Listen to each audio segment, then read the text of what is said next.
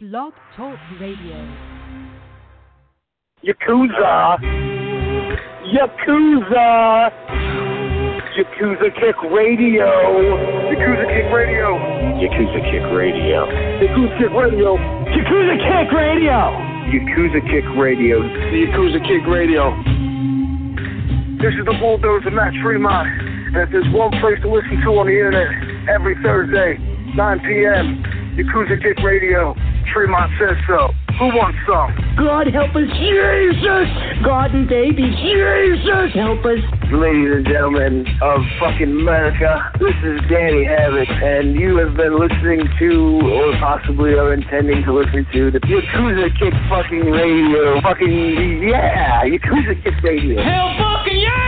My name is Justice Payne, and you are listening to Yakuza Kick Radio. You're coming to come on Thursday night in California! This is a brotherhood, and we all stick together.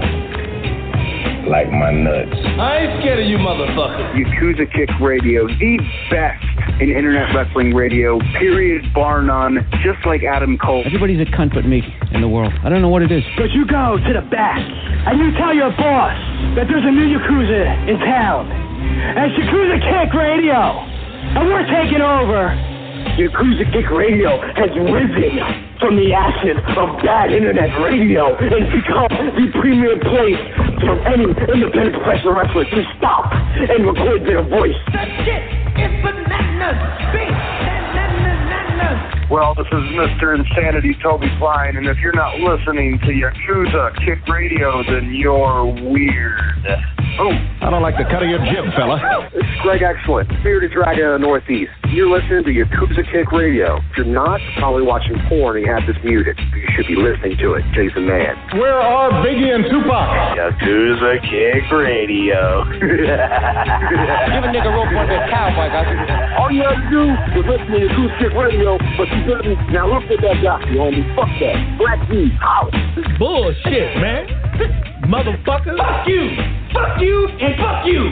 Who's next? And now, ladies and gentlemen, for the introduction. Hosted by J. Cat Morris. You are now listening to Yakuza Kick Radio.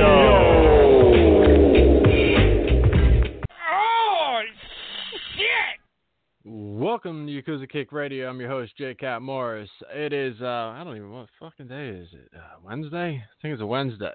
Uh, I got Toby Klein in the chat. I got my homie Russell, Anthony, um, Nina's up in there. Um, so what's going on, everybody? Uh, figure out do the whole uh, Facebook Live combo with the uh, blog talk thing.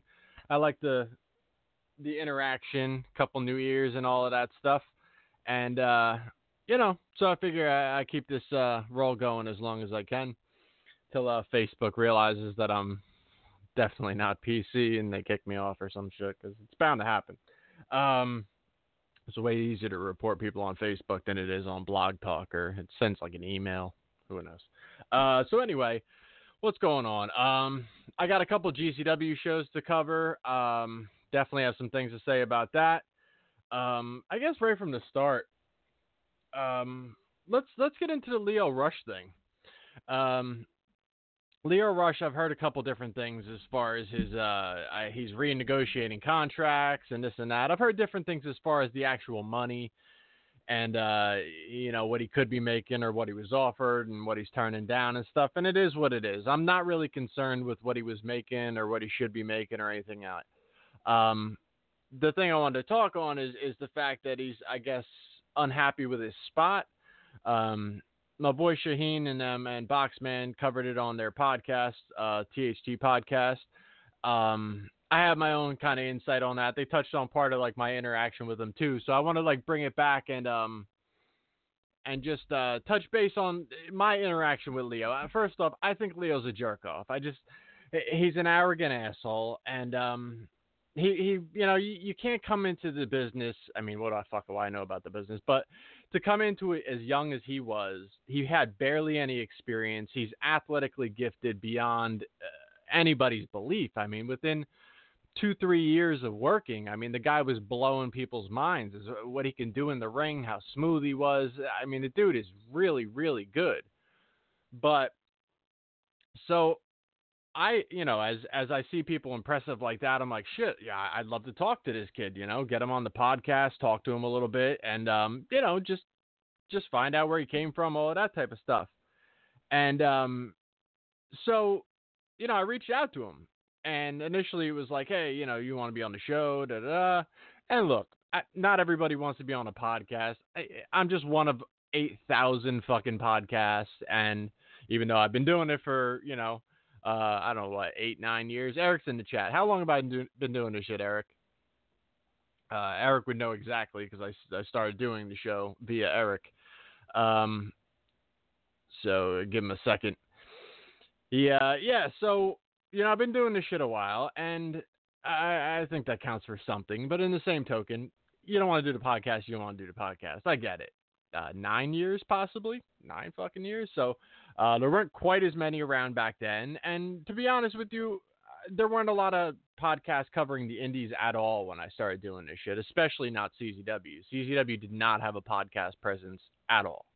Uh, Eric was doing some things; they would touch base on some things, but on done some real shit. Like there weren't anybody covering the type of stuff that I was covering when I started doing this nine fucking years ago. So, so anyway, uh, long story short, I reached out to Lio Rush initially, and uh, he was like, "Yeah, yeah, yeah, I'll, I'll do it." And uh, I said, "All right, well, you know, I did a show at nine, you know, Wednesdays. At the time, like, I wasn't very flexible with my night, which is kind of stupid because live listen doesn't really matter. So I should just, you know." In time, I realized I should just figure out whenever the fuck I want to do it, just like I did today. It was like, all right, let's do a show. So let, us go. Do the thing. Um, but Wednesday, it kind of like handcuffed me to like this one little period of time and it was like it, it either worked for people or it didn't work and it was like oh i'm busy wednesday. I'm like oh let's try next wednesday. So it was kind of stupid but um so anyway my deal was like all right wednesday nights at like nine is when i go. And he's like uh oh that that's kind of he said uh nine is is pretty late.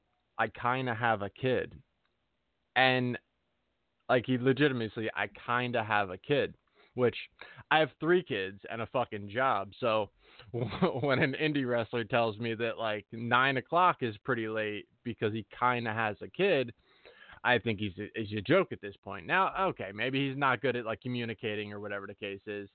Um, so I was just like, all right, it is what it is, and I'm like, dude, you know, I don't want to inconvenience. So I just left it alone. You know what I mean? And I just moved on. And um, so then, like a couple months had passed, his stock kept rising. The dude just kept tearing it up on the Indies and mostly CZW, but he was getting well known really quick.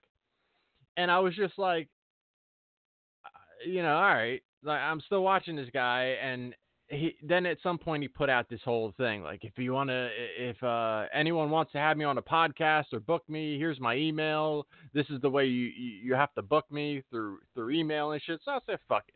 He he's putting podcast there as like part of like all right if if you want to have me on your show wrestling wise you want to have me on your podcast email. So i said you know we tried this shit uh, one time on uh, messenger. Maybe he's figured out his time schedule. I know he still kind of has a kid but I mean, maybe we could work this shit out where I don't know. So I shot him an email. Hey man, still want to have you on the show. See you, you know, kind of reaching out for podcast type thing. And um, so I get a fucking email back, and it, it's funny because he's like he's speaking as if it's not him, like he's got an agent now. and it's like, uh, thank you for your interest in having Mr. Rush on the show, this and this and this, and it's like, uh, there would be a hundred dollar fee and interviews can run no longer than 45 minutes. I said oh shit. This motherfucker's off his fucking rocker. Like this dude's like fucking three years in the business. And again look nobody owes me shit. You want to do the fucking podcast you want to do the podcast. But like i've had way bigger fucking names than you on if we're gonna get right down to it. And i will never have never fucking paid somebody to fucking talk to them. So um I'm talking about Lio Rush, uh, Greg. Um, so when I got that the super official message back that you know it would be a hundred dollars to talk to you for 45 minutes, and then previously you know we had talked about and you uh, nine o'clock's pretty late because I, I kind of have a kid. So I said, all right, this kid's a jerk off. I'm I'm just thanks thanks but no thanks, man. Like if someone else is gonna pay you. And and to be honest with you, I haven't heard a single fucking podcast with Lio Rush on, so I don't know if he got any bites on that one hundred dollar forty five minute conversation, but um so I was just like, fuck this kid. And um, you know, he went into the WWE soon after, you know, he had criticized Emma on there and he had he was in hot water because of that. And then people were like I don't know. I don't think he's very humble. And uh, straight up I mean again within a short period of time I saw a big difference between him and anybody else I hit up there were people I hit up there were like uh, Jonathan Gresham I hit him up he was like yeah I really don't like doing podcasts if you you know if you want to send me some questions we could do like a written thing or whatever I said sure no problem no disrespect at all like some people just ain't interested in doing it you know, it's as simple as that. But when it's like, yo, fucking hundred dollars, I don't know who the fuck you think you're talking to, man. It's just not. It's not that to me. You know what I mean? Where I need to pay somebody. So I already got that vibe about Lio. So when it comes down the road and like now he's he's upset with his spot and eh, the dude's on TV every single week when other guys are still buried in NXT for a long time. It's like so when it comes down to like my opinion on it, I think he's a jerk off. I think he's he's arrogant because he's really athletically gifted. He's really fucking good athletically, no question about it.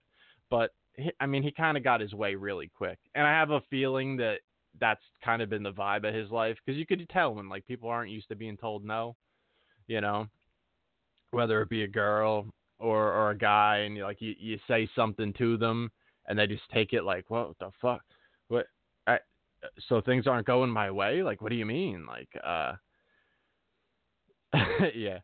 Yeah i haven't done jerk off in a week uh, jerk off of the week in a long time uh eric brought up uh yeah i used to do jerk off of the week but like everybody's a jerk off to me now so it would just be like a whole show just pointing people out but uh yeah, so that's just my opinion on it because I know there was a lot of talk about that. I mean, he he's one of the most talented guys on their fucking roster, hands down.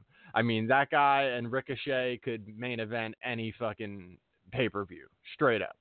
But if one Ricochet is going to be there smiling, asking the boss, "What do you need? What do you need?" and Lio's going to be shaking his head, going, "No, it should be my time. Fuck that. Get the fuck out of here." I mean, there's there's a lot of other guys. ACH is on his way up. He's in the fucking NXT developmental, whatever they'll swap him right the fuck out with Lio. Lio will be the fuck out of there. Um, part of me wants to think that like they're just creating a faction and it's like him and Sasha and like whoever else is like pretending they're on their way out the door and they just create a faction. I hope so, honestly, because the, the amount of opportunities that Sasha got so early and the amount of opportunities that he got so early, like I can't imagine they're that fucking disgruntled and they're just like, I gotta get the fuck out of here. Like, I don't know. I don't watch it enough to know if it's even remotely close to a work, but I don't know. Um, what else do I want to talk about? Oh, yeah, let's let's talk about the um. Let me give Stephen A. like one more night of fucking airplay. Uh, so now I, no one's gonna know who the fuck this is, uh, and rightfully so. Uh, so there's a little jerk off kid that lives in uh, China.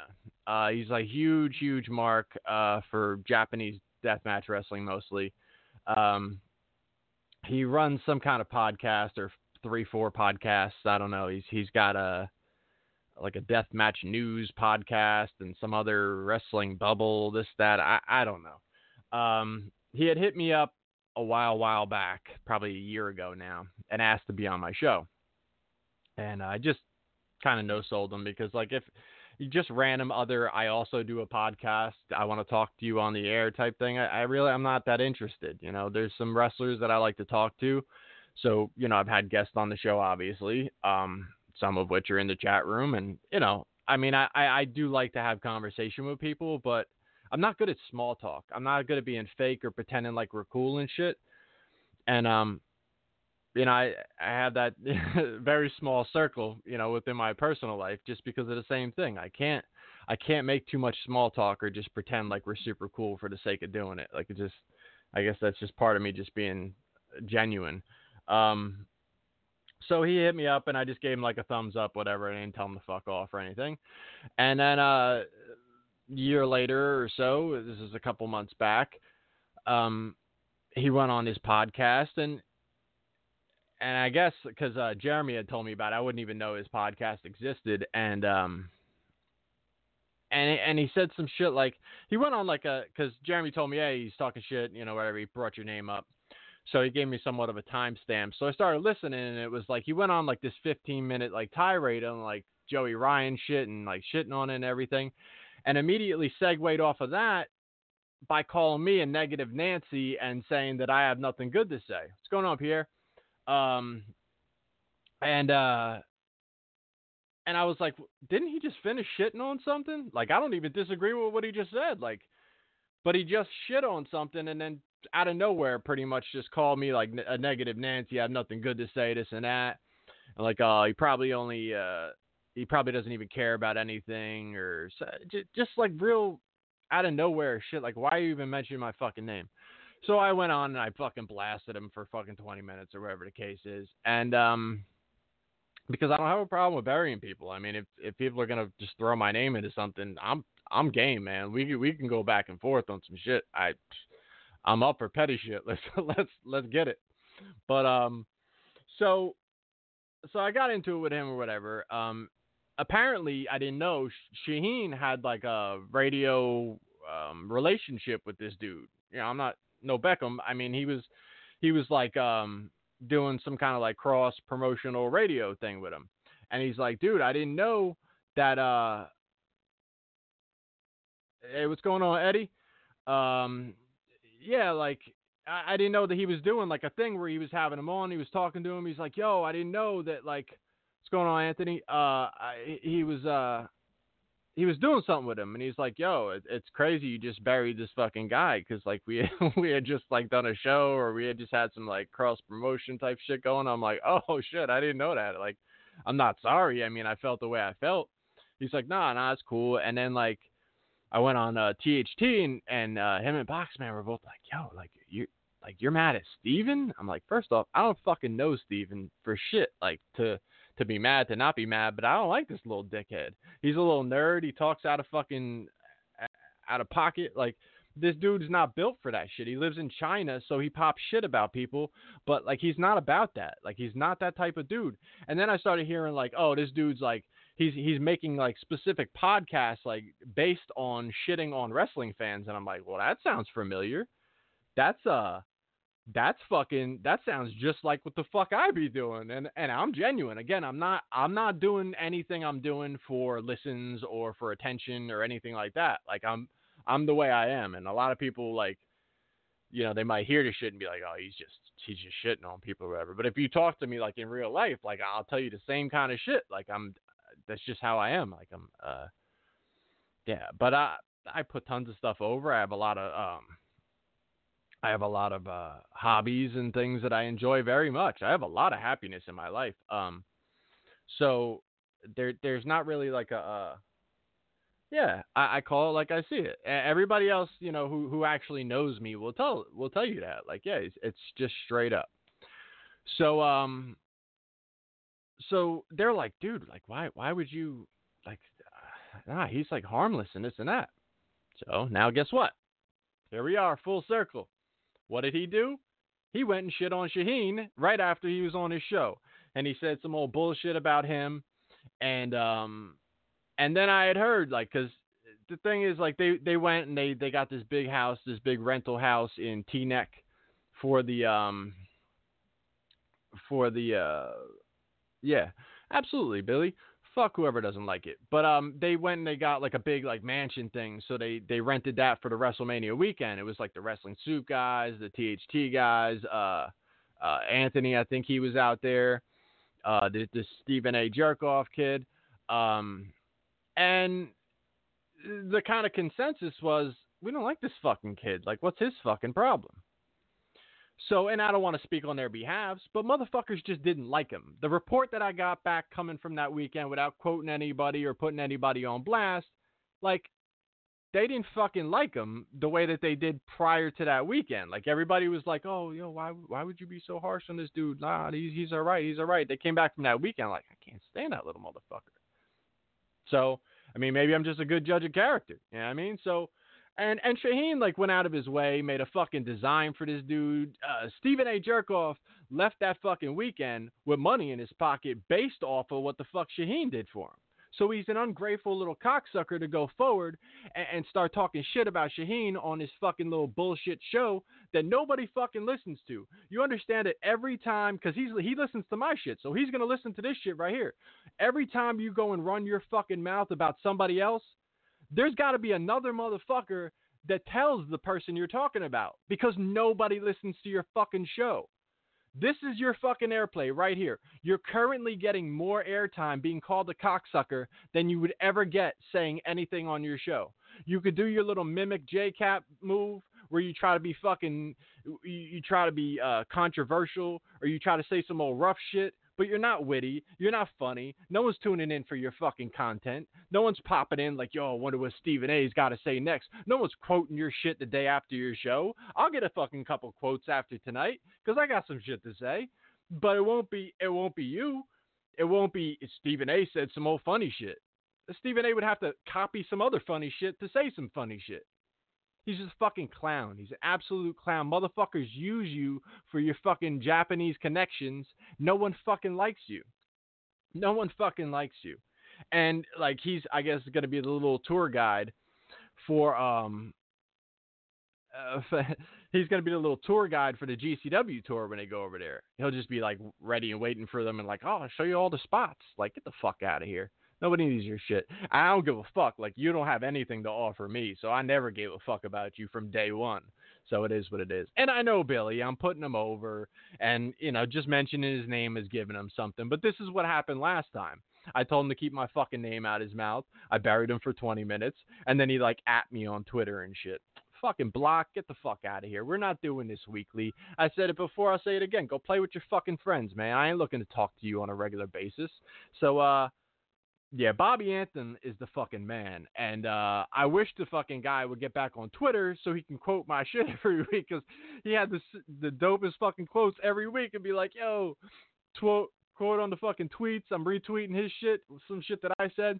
Shaheen's been doing it too, so shout out to him. But um, but yeah, I, you know, it is what it is. I just don't appreciate it, you know, because on Shaheen's behalf, I don't appreciate it because I know Shaheen's a good dude. He goes out of his way to fucking help people, such as Stephen A. Jerkoff over there.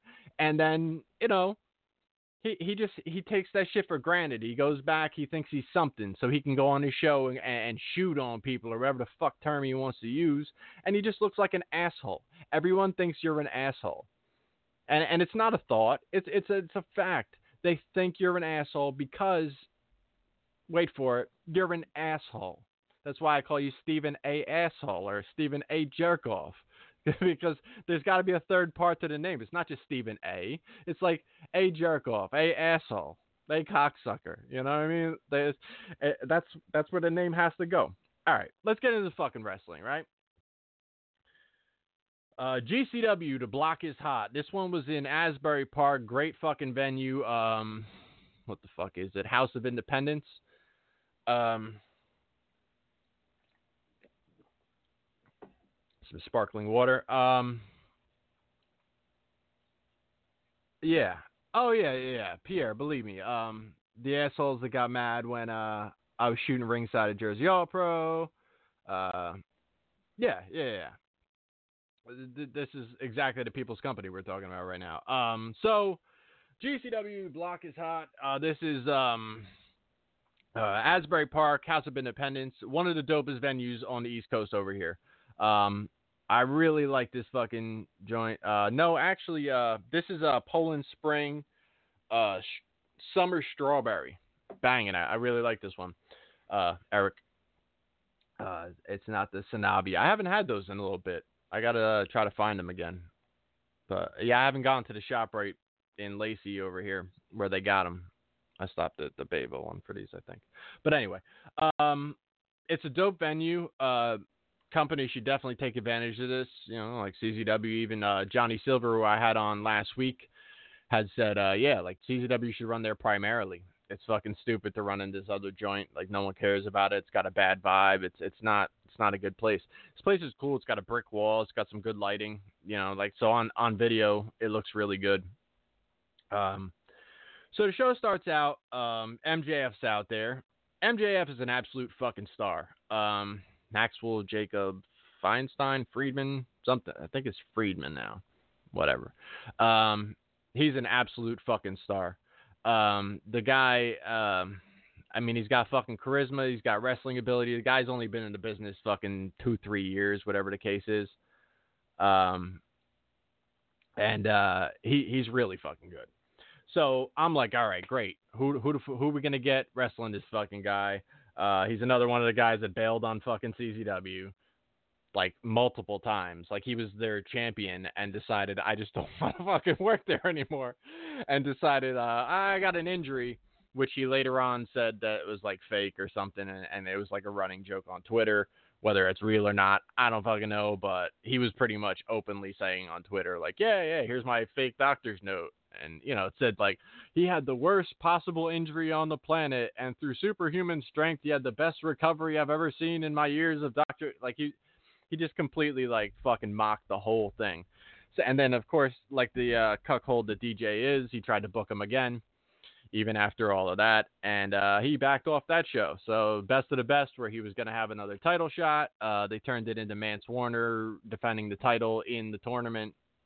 Um, John Silver ends up, you know, on top at the end, best of the best champion, uh, heavyweight champion, the whole deal. Um, so anyway, MJF's out there, um, and so he, he's out there pretty much calling out whoever's going to come out. Out comes Marko Stunt. Fuck this goddamn kid. I've had enough of this shit. Um, this kid, uh, look, I mean, he, he's super flippy. He's talented in that aspect, but to me, Marko Stunt is like um, like a high end Christmas decoration. Um, like if you take this fucking guy and you put him out on your lawn, like like towards the end of November, right after Thanksgiving, and he did a bunch of little flippy things on the lawn to like the sound of like Rudolph the Red-Nosed Reindeer or some shit like that. People would stop, they'd slow down, they'd be like, "Oh, look at that little motherfucker go," you know. And I mean, really, like he's a little how you could just put a hat on him, maybe an elf, whatever the case is. Uh, he doesn't have to be an elf. I'm just saying in general. My thing is I, I see him as like a Christmas decoration. So the thing with a really cool Christmas decoration is the first time anyone sees it, they go, "Holy shit! Look at that! I never saw one of those before. Look at the motherfucker!" Like you bring your friends over to see it one time. You're not gonna come back with the same fucking friends. So like the third and fourth and fifth time you see it, eh, you, mm, mm, maybe like you're, you're like, um, there you go, eh, there it is by the fucking third week, you don't even give a fuck. You don't even turn your head when you drive by it. Um, you know, it it takes the children in the car to be like, "Hey, look at that thing!" Like, yeah, I know you're still entertained by it. It's fine, but that that's to me what he is. And it was like the first time or two I saw him, I was like, yeah, it's kind of entertaining, but now I'm like, get the fuck out of here. Like he he's super bubbly. He's he's uh, out there he's got like one of those fucking silly fucking ballad songs. Like everyone's got a fucking ballad song now. It's fucking crazy. Uh, so he's just he's a novelty. And, and when they're putting him over guys who you're supposed to take seriously, and we'll get to that later because uh, I, I don't even know who who won that shit. But uh, and and back just back to MJF. We'll get back to Marko because this is a two day show thing, and he's on the second one too. Surprise. Um, MJF is a fucking star, and the Indies are just borrowing him for now. That motherfucker is going to be on TV. Uh, barring any major injury, that guy's going to be on TV. He's like easily what the Miz took a lot of years to get to in a very short amount of time. If, if you go and you watch this this guy, like you could just tell. I mean, he went on Stone Cold Steve Austin show and like straight up played heel on the whole thing and like talked shit to Austin and like kept his fucking gimmick going, and it fucking worked. It wasn't like, oh, this green kid's trying to talk shit to Austin. It was like he was like putting Austin in his place on sentences and shit. It was like an entertaining show, and I really don't like like kayfabe interviews at all, but he he pulled it off. Everything he's done thus far, minus being I think shoot related to Rob Feinstein, which is just never a good thing. Um, which I'd imagine that's why you changed it to Friedman because either you're tied to the guy running across the lawn from the uh, to catch a predator guys, or uh, you know, just fucking just live on your actual talent, which is what he's doing, and you know, it's it's all well deserved. The credit he's going to get lots of over the years. Um, Next up was uh, Orange Cassidy and Lucky 13. Um, at this point, I'm just kind of disgruntled. You know what I mean? Like, I, I, I should have cared about this more than I did. Um, I know what it meant because they used to be in the New Jersey All Stars together in CZW. The first time I saw them was the two of them, and um, this was good. It, it, was it was all right. You know, um, Orange Cassidy's become probably the top comedy wrestler um, in all of wrestling right now. Like he's just absolutely on fire. Uh, everyone's really into his shit. That like hands in the pocket gimmick. It, it's really cool. It takes a lot of fucking talent because you know he's doing like flips and landing on his feet and all of that other stuff. Um, yeah, and uh, you know, and Lucky's super fucking talented. He's um he's a personal trainer now and everything. So, I mean, the Lucky you saw back in the day too, like he's he's way bigger. His athleticism has always been top top notch. So this was good. Um, it just didn't catch my attention the way that you know I wanted it to, and I don't even know if it was like their fault because I I've said it a million times. I'm not the biggest fucking wrestling fan anymore. Like the fact that I'm catching these shows, it honestly and this is another like, hey DJ, like you you fucking helped me walk away from CZW because live is a huge sell to me, huge sell.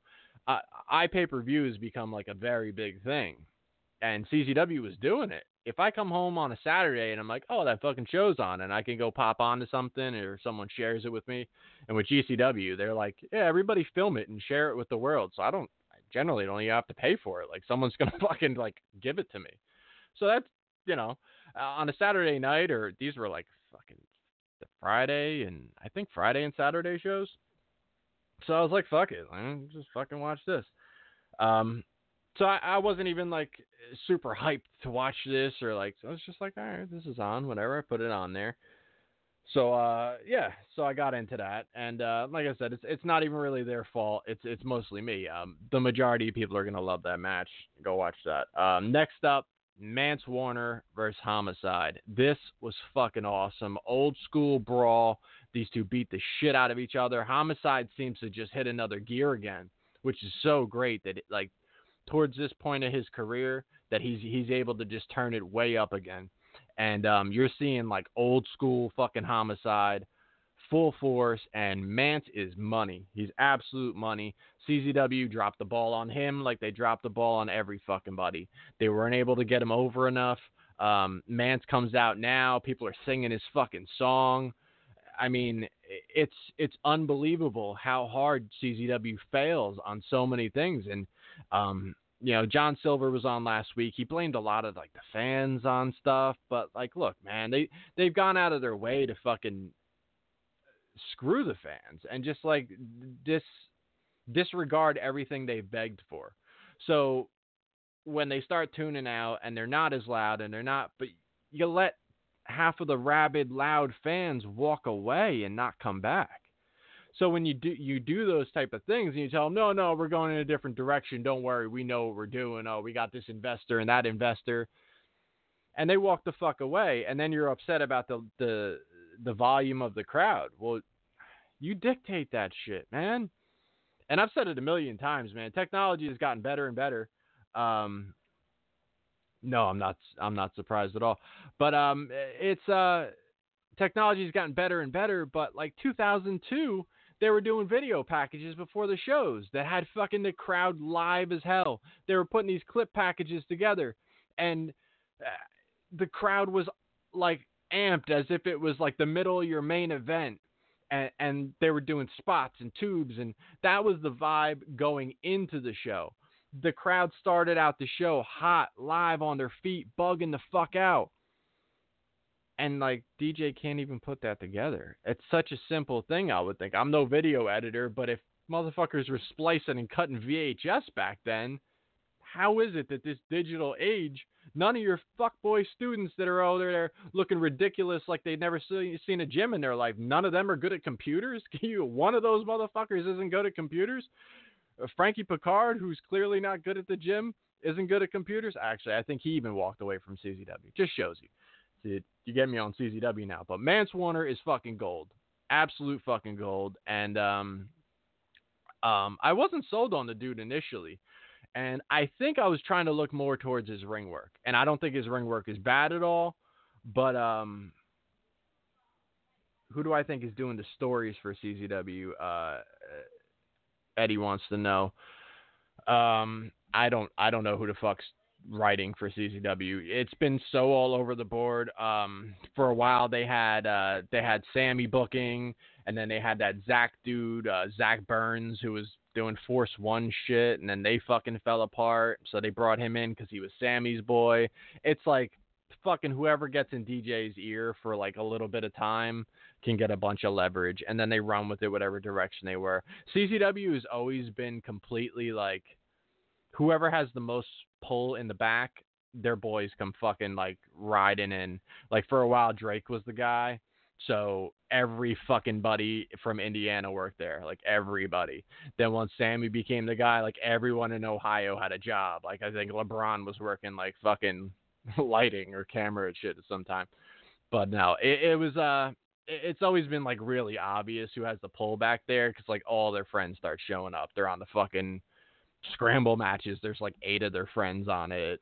Um, you know, it's it's always been kind of blatant that way. Uh, and DJ, the other thing, uh, we'll get back to this fucking show I'm talking about. But the other thing is DJ. Um, and I'd say the biggest problem about CZW is DJ has used this as as a way to attempt to boost his his should be non-existent career. Um, John Wayne Murdoch was a guy that CZW fans wanted for years. They were begging for this fucking guy before anyone on the East Coast booked John Wayne Murdoch. They were like, dude, he belongs in CZW. He belongs in CZW. Bring this guy in. Bring this guy in. DJ, oh, I don't know. I tried. I talked about it. Uh, we we have some plans. We have this. Da, da, da. DJ was used as a fucking um as a replacement for someone in uh King of the Death match. The one year, I, it was like two three years ago now, and um the fucking month after Ian used him in King of the Death, John Wayne Murdoch was in fucking CZW. Um, pro wrestling from Hollywood before they even became uh, investors with um, Marquez or whoever the fuck. Before they became part of like CZW ownership or whatever, DJ went over there and he was working uh, Peter Avalon and all these other fucking idiots that nobody wants to see over here on the East Coast. Nobody. They booked him over there. He's a big fucking smiles on the fucking plane. Next thing you know, there's four of them on the fucking CZW card the next month. That that's what DJ does. DJ was being booked in New York for um I think it's like NYWC or some shit. And um next thing you know, uh the pectoral Poseidon Rex Lawless is on their fucking shows. Like nobody's looking for it. They built this fucking guy a chariot out of plywood and had fucking motherfuckers in fish suits fucking dragging him to the ring. Like nobody was looking for that shit. But it was all just like handshake favor shit. Like they book DJ, DJ books them. DJ books this, DJ book. That's all it ever was. And like if it was ever based on the actual product and what sells and what's gonna put fucking asses in your seats, it would look completely different. And it has nothing to do with like financial. Because you could say like I mean, you can go out of your if if you go crazy, and you go like above and beyond and be like, why aren't the young bucks there every month? Well, they're fucking expensive. You know what I mean? It, it makes sense that they're not there every month. But even like uh, House of Glory guys, they could have been bringing in fucking like Smiley's been fucking dope for a long time. And I said what I saw him initially. I said when I saw him, he's like fucking perfect. Like the stuff that that uh you know Divine Storm, those guys were doing back then, Red Divine Storm, those guys were killing it in fucking CZW back in the day. Pre DJ, even though he thinks he in- invented wrestling in CZW, Divine Storm, Red, XL, those guys were fucking killing it back then. Smiley was right up the fucking alley of something that innovative spots, fast moving stuff. He could have mixed them in right with his guys. It would have been fucking seamless. Mance Warner in, in, right there. That's that's I was just talking about him. Um so I mean, when DJ doesn't look at those guys and put them on the pedestal that they belong on, again, you see Mance, he comes into the fucking GCW show, which is where I started this whole tirade and went off on CZW. Um, they're, they're singing his fucking song.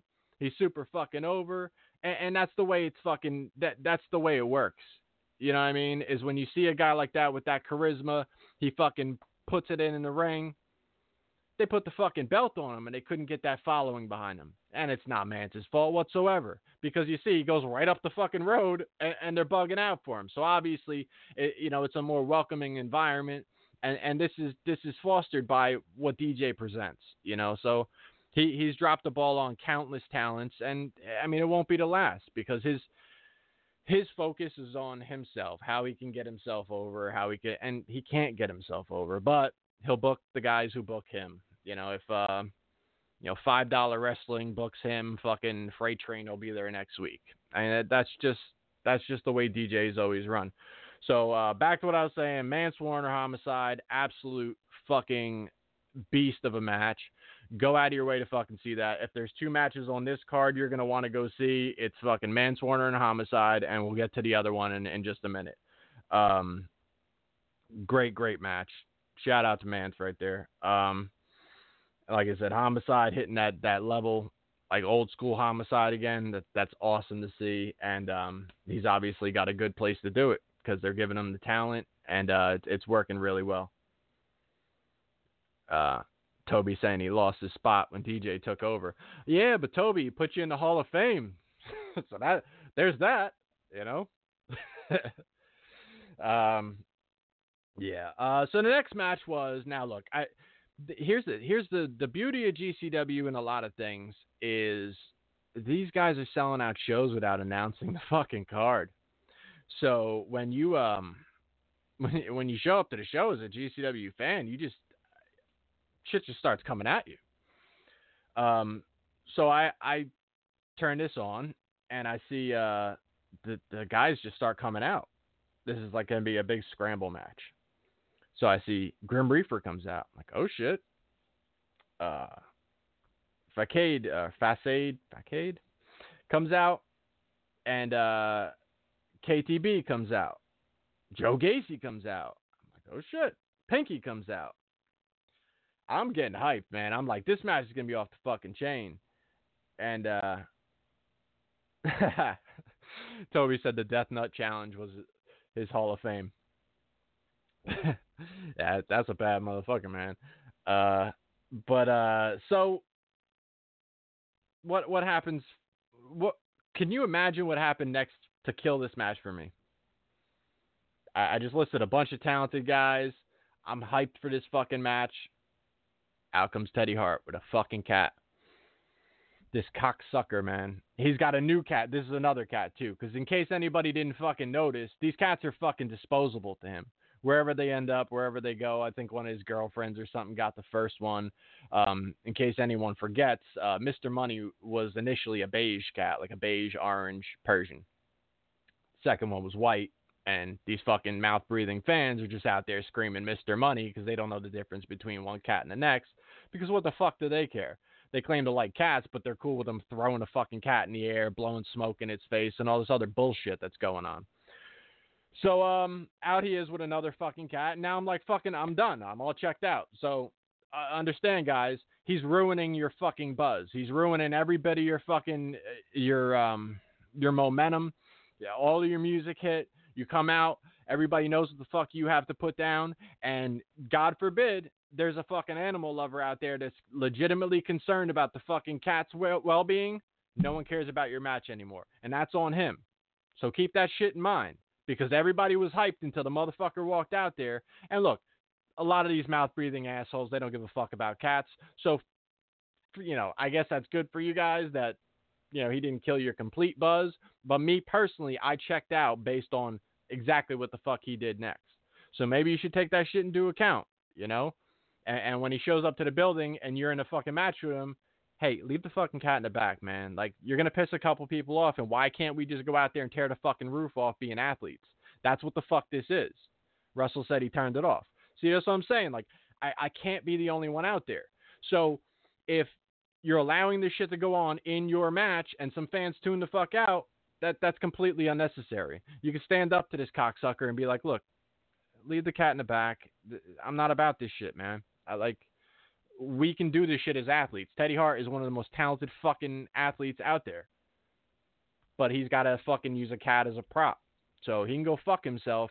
Um, I was really hoping he died before the end of that weekend, but we're already in the next week and he's still breathing, so it's it's unfortunate. Um, at the end of the match, uh, I think Kyle DeBeast won this with like a crazy fucking like attitude adjustment, fu, whatever you want to call it, off the fucking ropes through a table like on the other side of the ring. Kyle DeBeast is fucking talented. Um, kind of dresses like he makes horseshoe horseshoes in like the 1800s. Yeah, I mean I don't know why he dresses like that, but uh talented dude. Um, so at the end of the match, Teddy fucking he's standing out there cutting a fucking promo. Pinky's rolling around the ring with the cat because Pinky's not that smart either. So he thinks he likes cats and that's that's cool or whatever. But he, he's you know.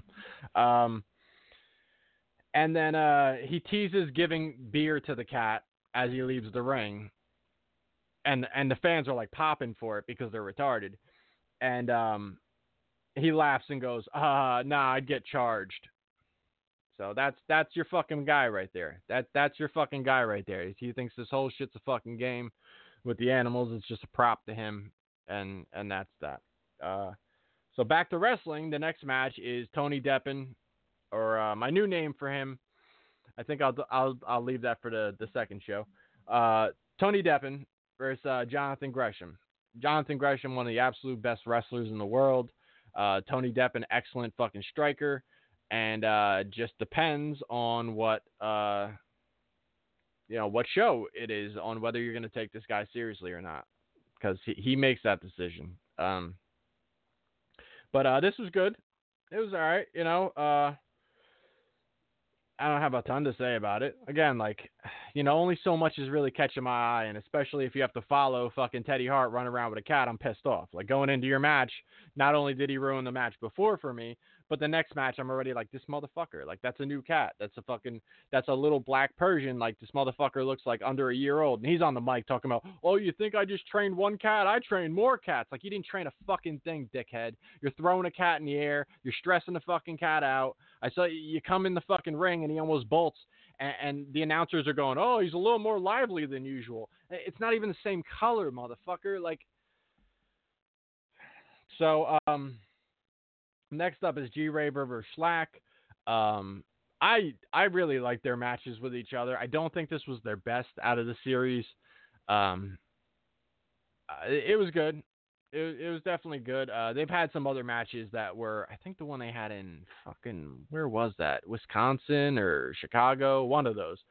It was fucked up. Where like you saw like him catch like the corner of the chair, and next thing you know, it was like it was like receipt after receipt. Like these guys were beating the shit out of each other. It looked like they didn't like each other. And I talked to Shlak about it, and he said like it's just like open door policy. It's like if a guy's willing to just full on trade with him, he fucking loves it, and then it's like a whole nother level of the match. So I really like the dynamic of these two guys in the ring. They know they could just hit each other wrong, and the other one's just gonna give it back, and it's all good.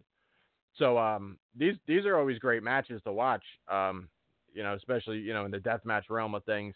Um, this was apparently for a spot in tournament survival.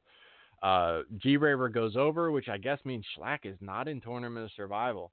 Uh, I keep waiting for Shlak's big moment. Uh, like he's got to win one of these tournaments. He's so fucking over. He fits the part. Um, it just keeps baffling me. And if he's actually not in that tournament, that's that's even more baffling. I mean, nothing against G Raver. He's he's one of the absolute best out there. Um, he's had a few off nights too. I've seen him a couple nights where I was like, what the fuck's going on with him? Um, but uh, he's he's one of those guys that can legitimately wrestle. He can wrestle the lucha style and then incorporate the death matches into it. Um, so very talented, great guy to watch. Um, so there's that. Next up, unannounced match. Neither one of these guys, I don't think, was even announced for the fucking show match of the fucking night, match of the weekend. Watch this fucking match. Chris Dickinson versus Dan Maff. I, I can't say enough about this shit. This is why I like wrestling. This this is the type of thing that keeps me fucking watching. Like if there's anything that's that still has me the the smallest bit of fucking wrestling fan is Dan Maff versus fucking Chris Dickinson they beat the ever loving shit out of each other. This is another match where you watched it and you were like, these, there's no way they, these guys like each other. You know they do, but they're hitting each other hard as fuck. I mean, this is this is what fucking wrestling is to me. Wrestling isn't like fucking helping a midget fucking get over, uh, you know, catching them and then spinning around three times and diving into the ground so he did a spinning DDT on you. This isn't like fucking rest holds for a half hour. This isn't everyone doing dick spots and fucking throwing your thumb up another guy's ass. This isn't um you know uh, just just all this this different comedy shit that goes on. This isn't the fucking the the I love you speech after the match. This isn't any of those things. This is ass kicking fucking wrestling. This is that shit. This this is where you used to watch you know, um, Misawa and fucking Kobashi just beat the shit out of each other. Kawada. This is that old school, hard hitting fucking brutality. Dropping each other on their fucking heads. Just the strikes are hitting hard as fuck where you're just like, yo, this shit is going down right now. Go out of your way to to see this match. Dan Maff and fucking Chris Dickinson. And I got to go back to DJ real quick because they did a cross promotion with WrestlePro on WrestleMania weekend. They bowed out of fucking WrestleMania weekend um, when they're supposed to be one of the biggest companies on the fucking East Coast. Not not gonna be part of it. So their big part of WrestleMania weekend was cross promotion with House of Glory, which I've covered before. They went in there with no CZW guys. They had the rep good. I like the rep. Uh, Leyla Hirsch, she's a fucking student that you're throwing every female at and putting them over. You got her fucking finishing with a lariat and like all sorts of stupid shit. Nothing against her, but like she's your CZW guys. DJ, who's always been a fucking heel every day of his life, but he's supposed to be like the face of CZW to go battle this other company. Like I understand whoever you bring into the rival company, when you come in their doors, you're the heel. I get it, but when they come back your way, like the guy on your side should be a fucking face, right? Like so like when uh uh when Gangone and and those guys were in there at the beginning of Best of the Best and DJ standing there and they're flipping him off, none of the fans are like, "Yeah, fuck you for that. We love DJ." They're like, "Fuck DJ. He's not our guy." Yeah, like we agree with you. Like So that that was just a terrible, terribly executed thing. Like you didn't bring your best of the best champion. You didn't bring your world champion. You didn't bring fucking any. Everybody was in town, and you couldn't be a priority in anybody's booking for a fucking run in. For a fucking run in, you had the rep who were heels. You had fucking yourself who's a fucking heel. Leyla, who's a student, and you know, I mean, she's on your main cards now, and, uh, and that's that's fine. But I don't even think there was like a woman on the other side that she was battling. So it wasn't like you're, you know, you're training uh, this female and and their top female like they collide. There wasn't even that, uh, not from what I could see. Um, and then there was a bunch of like unnamed fucking students who like I I don't know who the fuck they are. So that was that was your big angle with them. Complete ball dropped, ball dropped across the fucking board. And then your other big crossover was WrestlePro versus fucking CZW. No one gives a fuck about WrestlePro. Nobody. Their fans give a fuck about it, but they don't have a buzz. Nobody came out of WrestleMania weekend going, "Do you see that fucking WrestlePro show?" It probably had the lowest attendance of all the fucking shows of WrestleMania weekend because I saw a shitload of empty chairs in that fucking building on, on the sh- the uh, pictures I got sent. Um, terrible. But I thought to myself, all right, the one one plus they can get out of this is maybe they can get Dan Maff back on their shows because they had Dan Maff and, and Monsta Mack, they had the Hit Squad, and they had them as tag team champions and couldn't even get Maff to come back. Like they ca- they had to keep fucking putting like uh, Mack and Homicide, Mack and this guy, Mack and that guy, because like Maff didn't want to fucking show up. And uh, Monsta Mack said it on a couple interviews too. Like he, he wasn't into it. He wasn't into the the hit squad being a thing in CZW. Like it was a big deal for them to win the titles, but then it was like, yeah, I got better shit to do, and he would just find other shit to do. Whether it was another Wrestle Pro booking or whatever the case was, dates never fucking lined up for Dan Maff to be there. Eventually, they dropped the fucking belts, and that was that. Didn't see Dan Maff again. So you figure cross promotion with Wrestle Pro, the one thing that CZW could have got out of that was Dan Maff back in their building at least. Maybe. Maybe some one on one stuff with Dan Maff there, you know? You got John Silver over there killing it now, so maybe maybe you get a crossover. You get Dan Maff and Silver in there. You get you know Mance is working there. You get Mance and fucking Maff. Yeah, I mean you still have some matches that can happen there. Uh, Tremont and, and Maff. I mean you had some things you could have made happen. So what happens? None of that. no, none of that happens, and Dan Maff shows up, not even announced, against Dickinson at GCW. You know, the company that you hate so much, rival this and that, could not pull the trigger on the shit, and they fucking tear it down. They tear that shit down. You know? I mean, it, it's very, very clear where the people want to work if you're looking at the two. And it, that's fucking shame. I mean, I'm not I'm not sad for DJ though because he earned this shit. He earned every bit of his fucking failure. So there's that. Um, this is one of these matches though. Like you can't top it. You can't top it. So then after that, you got uh Colby Corino, Jimmy Lloyd. I barely paid attention. I was in and out of this. Uh, I don't know if I was cleaning my fish tank, what I was doing, but I I, I wasn't really paying much attention. Um, and then actually, I think that was like towards the end of my night, and I fell asleep. And uh, so I missed uh, Gage uh, versus the Sad Boy, and uh, I had to come back and watch that shit like the next day or two days later or something like that because I knew I was going to talk about the show, so I couldn't like not see the main event. This was all right.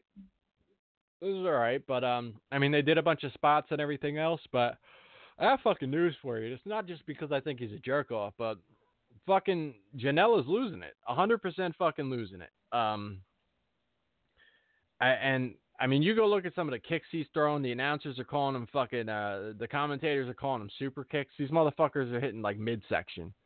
Like he's not getting his fucking leg up for kicks. Like he's just, he just overall looks lazy as fuck. Looks sloppy as hell. Um, little little visual reference. Let me let me show you right here. So this this is the thing, man. Like he he thinks he's like too fucking good for everybody, but um and he, he's got it fucking made because he got this AEW contract and all of that shit.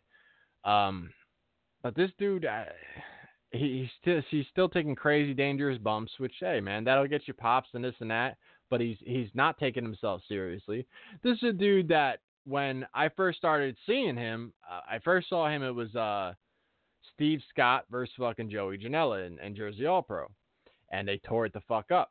So the first image was like, all right, you got this guy with the selfie gimmick. He's got like a pretty boy type gimmick, like fucking Zoolander and shit. And then you got Janela, who's like, he's got a pretty boy gimmick too, but he's like the the loose cannon pretty boy and shit, right? Look at this motherfucker. Like that motherfucker's 29 years old looking like that. That motherfucker looks like a straight up addict. I mean that that shit. Uh, you call that shit cute all you want, man. The window is closing on your motherfucking ass. I'm watching this shit, man. You can play all the fucking games you want. You can call people. Oh, you, you told me because I disagree with you on some shit online. Like, grow up. Grow up, motherfucker.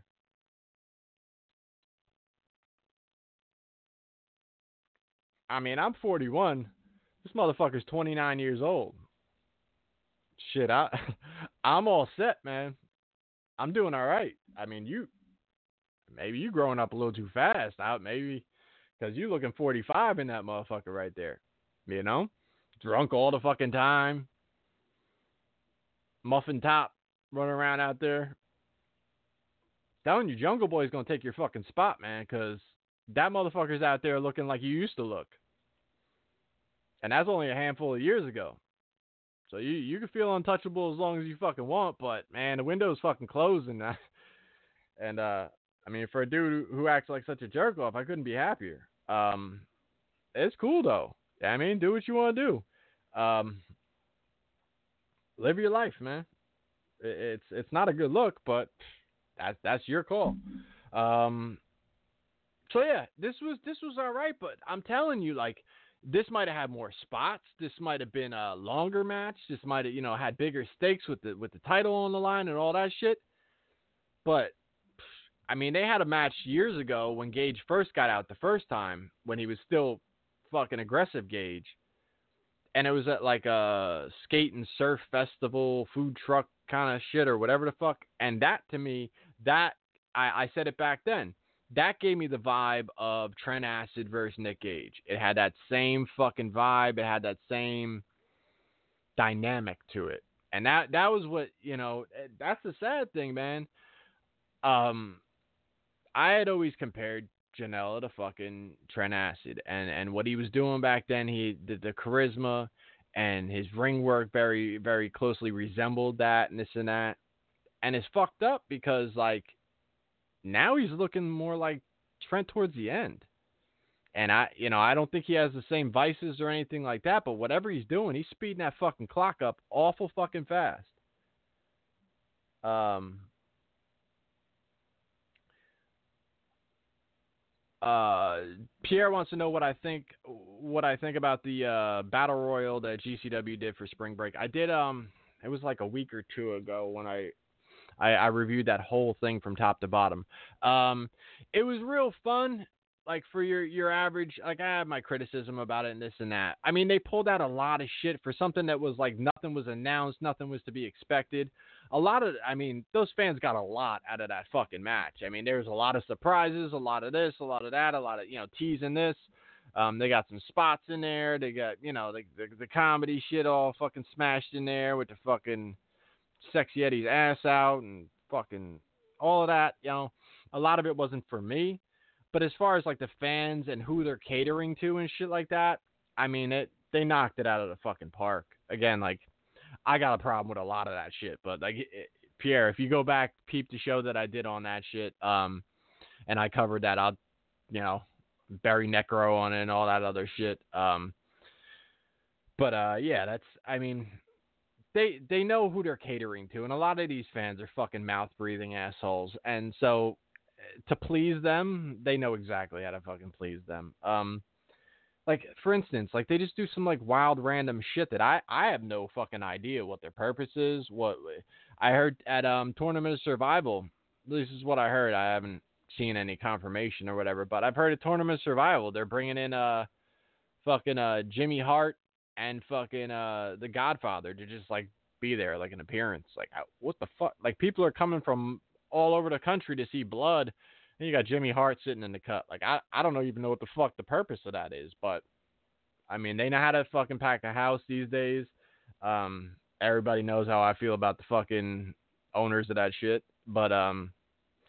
Uh, what can I say, man? I just uh I know I want to be nowhere near the that motherfucking those crowds, man. They're just disgusting people for the most part. Um uh oh, and uh somewhere during this show, it was like around the time of the Colby Corino, Jimmy Lloyd uh thing. I don't want to get bumped off the Facebook thing, so uh but Louis called uh Colby Corino the F word let's just say F word. I, I would just as easily say the other word because I don't I'm not I'm not about that shit. Uh, I'm I'm not about it's 2019. I, I don't give a fuck what year it is. That, that that has nothing to do with what the fuck I'm I'm telling you.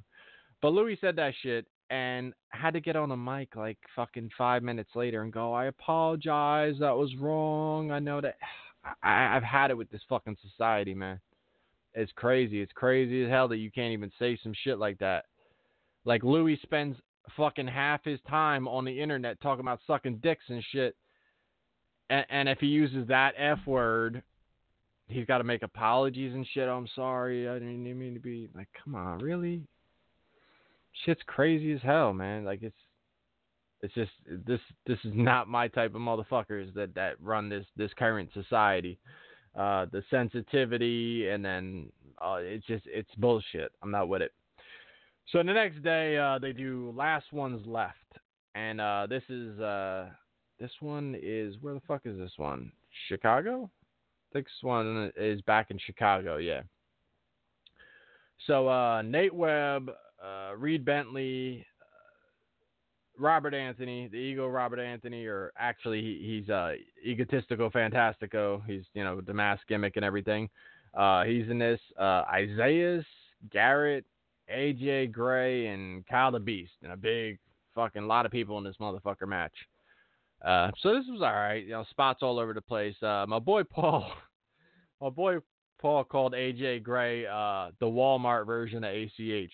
So then we were saying like ACJ, you know, and and, and all this. But uh, I thought that was really funny. So, so I spent the most most of the match laughing and making like ACH knockoff puns to Paul, because uh, he's he's just like a like a bootleg ACH. But um, so so there was that match. Um, lot lot going on, a lot of spots all over the place. You know, it was what it was. Um, next match is here we go again with the uh the high end Christmas decoration himself, Marko Stunt, beating. Um, so here's where my my uh, new nickname for Tony is uh, Tony Deppen or Tony Depends, and uh, that's it depends on how seriously you plan on taking him. Uh, one night he's the guy who's a little thinner, he's not that big, but he'll go in and have a fucking toe to toe fight with Chris Dickinson that you'll believe. You'll go out there and you'll fucking believe it, and you'll be like, oh shit, this fucking guy can go. Like I, I, uh, you know, people just fucking. Uh, so uh, he he can go. You'd be like, wow, like I had no idea this dude could go toe to toe with fucking Chris Dickinson. Like I, when I first saw him, um, back I think it was on point when I first saw him, and you saw like, oh man, this dude's a little little dude, but he's a striker. He's hitting hard as fuck. And one of the first things I thought was like, what's gonna happen when he winds up in there with a real fucking striker, with one of the like the bigger dudes and shit. Fucking down the road, he's proven himself that oh he he could go with these guys. He could take fucking abuse. He can give it back. Like he's gonna go in there and he's gonna have a fucking bang out match with a guy like Chris Dickinson. And you're like, oh shit, this guy's a hundred percent believable. Fast forward, not long after that, he had a fucking match where he's giving offense to a guy with no legs. He's standing there waiting for this guy to fucking springboard off the fucking ropes to catch him and spin around and fucking throw his head into the ground for a DDT. Like, I, now, now, now I'm lost. You know what I mean? That's what Tony depends. It, it, it depends on on how Tony how Tony feels. You know, if he wants you to take him seriously, he can go out there and he could bang with fucking Chris Dickinson, and, and then he could job he, he took a fucking loss to Marko Stunt. He spent all fucking match making his fucking offense look credible and, and jumping around and fucking spiking himself into the ground and, and all that shit to make this midget look fucking uh, credible. For what? For like, what? What's the point of this shit? So I don't know. It's not for me. It's just not for me. The Tony Deppen I want to see is out there fucking banging out, beating the shit out of another guy, I mean, w- when he comes out and people are like, "Oh, he's the best heel in the business" and shit because like he's out there talking shit about Marko Stunt. Yeah, okay, but keep in mind that that's just leading to him giving Marko a million fucking moves of offense because the heel thing is to say you can't do shit, you're your midget, this and that, look at you, you're so small, and then he's just gonna fucking give him all the offense he wants in the match. It, it's ridiculous. It's, it's not for me. This is the type of shit that's not for me. You know, when I see Dickinson versus Maff beat the shit out of each other, that's that's what I showed up for.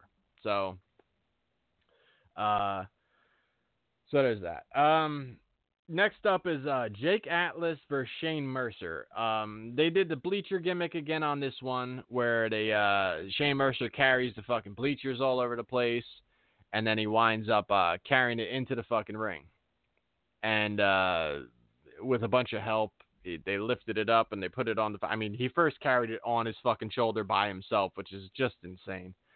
Um, that dude is an absolute star too. Like he's another one of those guys. The Indies is just borrowing him for now. He spent a bunch of time at Ian's, and uh, now he's he's he's getting his name known. He's out of Indiana, and he's getting his name known, and he he's gonna be on TV. He was actually on Raw, I think. I, I someone shot me a picture. I think I shared it, but um, he was on Raw. I mean, he's it's only a matter of time. He's he's insanely powerful, and um, you know he's doing some real big shit that you could you can market. I mean, it's he's a star. Um, so he did the, the gimmick with the thing. I think the bleacher thing was a little overdone on this one because I know he did it on I think an IWA show or something. But this one, like with a bunch of help, they put the fucking whole bleachers on top of the corner, which was like a really cool visual and shit. But it was like, you know, for the sake of like a couple spots and stuff, it's just like it seemed like a, a lot of work for like a little little something. So it was like I guess a cool moment because it's some shit you've never seen before. You've definitely never seen somebody put the whole fucking bleachers on top of the ring like that. At least I haven't. Um, so, I mean, it, you know, uh, originality, 100%, uh, creativity for sure. Uh, I just thought it was like a little bit too much fucking work for you know what the payoff was. Um, so yeah, there's that. Uh, and you don't want to make that like a regular thing. Like, oh, what the fuck? You don't put the bleachers on the thing anymore? Like that that's a lot of work. Um, and shit, man, I've seen like the fucking ropes break with a guy hitting his shit wrong. I don't know how that shit's holding up with like a full set of bleachers across the, the corner like that. But, you know, I mean, it's definitely a good visual. I mean, if those bleachers fell back on the crowd, they'd kill a lot of mouth breathing assholes. But, you know, I'm not saying I wasn't rooting for that. Um, you know, and the show is called like the last ones left. So there, if the last ones left was just like the left side of the crowd because the right side was killed by a stack of bleachers, um, that that would be that would be all right with me. Um, uh, Anthony Austin wants to know: Would I support CZW again under new management? Uh, no, I mean it's it's just it's a wrap. DJ has fucking killed what CZW was. He really turned CZW into a shell of its former self. Um, arrogance and ego will fucking destroy any company, straight up. And he took years and years of fan suggestions and him going like, "Oh, I think I know what I'm doing. Uh, you you know you, you have to understand. There's a lot the fans don't know and this and that." And then once GCW ran, all of a sudden, where there was no competition for what CZW was doing, GCW showed up, did exactly what the fucking formula was. CZW created that formula. They picked that shit up. They ran with it. They pushed some things to higher levels. They brought in guys that CZW fans were dying to see back suddenly they were back, but not with CZW. Yeah, it's just fucking stupid. It was really fucking stupid. And um, he deserves the failure he got. He, he really does. High pay per view doesn't happen anymore. He can't do that. He blamed it on the Flyer Skate Zone for a long time. Oh, we don't have uh, internet connection here, this and that. They've been to like three buildings since then. Still no high pay per view. It's just it's it's a wrap. It's it's over. Um, they had the CZW network, and the CZW network was fucking putting up the same content that was going on high spots and high spots had tons more shit so you're you were allowing your footage i don't know what kind of deal was signed there but you were allowing your footage to be available on another streaming service while trying to sell a streaming service what kind of shit is that it's like if netflix fucking said oh yeah we got a new season of fucking uh Orange is the New Black coming on, but it's also on Hulu. Like, what the fuck? Like, uh, you're surely not going to sell your new series on that. So so CZW did a lot of stupid shit like that. Um, DJ abandoned the fucking uh, junior heavyweight title for the sake of the Wired title, but the Wired title was based off of a TV show that no longer exists. There was too much insulting the fans' intelligence. And then you'd have guys that backed CZW and said, "Oh no, no, you just got to pay attention to what's going on. Oh, we're doing a good thing. We're doing a good thing." A couple months later, that same guy that was telling you that is heading out the door and going like, "Fuck CZW. I can't deal with this shit no more. I'm going somewhere else." I mean, uh, one after another after another. Uh, yeah, I saw it, Pierre. I answered you. Um, like I said, man, go back, uh, check the show I did on that. Um, I, I did like a whole show on that. Plus, I answered you again tonight. Um, so yeah. Um, so yeah, like it's not really about supporting CZW again under new management or anything like that. Like DJ and DJ is now like he's gotten to the point where he sold off parts of it. You know that guy, the, the fucking Marquez guy or whoever the fuck in California with the uh, wrestling from Hollywood or whatever. They own part of it supposedly and then he just got this new investor, some other asshole that invested in ECW right before it died or something like that. So it, eh, more and more, like he's chipping away at, he owns less and less of it. And this is, I mean, it's the beginning of the end. That's what happens when a company's about to go under. Little bits and pieces start getting sold off, and he's the majority owner, I'm sure, at this point still. But how many more pieces can he sell away before he can just kind of wash his hands and go, yeah, I tried, but it's not really my ball anymore. You know what I mean? But new management, uh, I mean, the thing is, is like CZW had a loyal fan base. They had a rabid fan base that that loved what they were doing. They had a brand. They had an identity. And now they're trying to recreate the wheel. Uh, you can't do it. Now another brand has taken your brand and made it theirs. So at this point, it would look like you're copying GCW, despite the fact that they took your shit to begin with. So it's so far gone at this point. There's some there's some things they can do well. I think John Silver, Johnny Silver is a fucking great wrestler. I think he's an excellent guy to have as champion. But can he hold that whole fucking company up by himself? No, definitely not. You know, and when you see a guy like Mance Warner, who was just your champion, uh, who you would think, okay, this is going to be one of our CZW guys, he's over more in GCW right away. So that's like, that's that's not even a fucking thing, you know. Uh, Jordan Oliver, he looks like the chick from The Orange Is New Black. I mean, come on, man. Eh, he he came out there in the prison suit looking fucking ridiculous. That that that's fucking that that's a slap in the face. Get the fuck out of here with that. You ran a cross promotional feud and knocked all their guys out in the fucking first round of a tournament. Like if you're really giving a fuck about a cross promotional feud, your guy meets their guy in the finals. Nothing against David Starr versus Johnny Johnny Silver because that was great but you had to work an angle where House of Glory versus CZW was the fucking end of the show, wouldn't you? But no, what the fuck do I know? You know, I'm just a fan. Um, so no, it, the management, it, it's it's a done deal with CZW. Um, they bowed out of WrestleMania weekend. They know it's a done deal. So they're just uh, they're just grasping at straws. Uh, Russell wanted me to cover the Jon Moxley promo. Um, and my thoughts on it too. Um, it's very, very well done. Very well done. I would think there's financial backing behind it.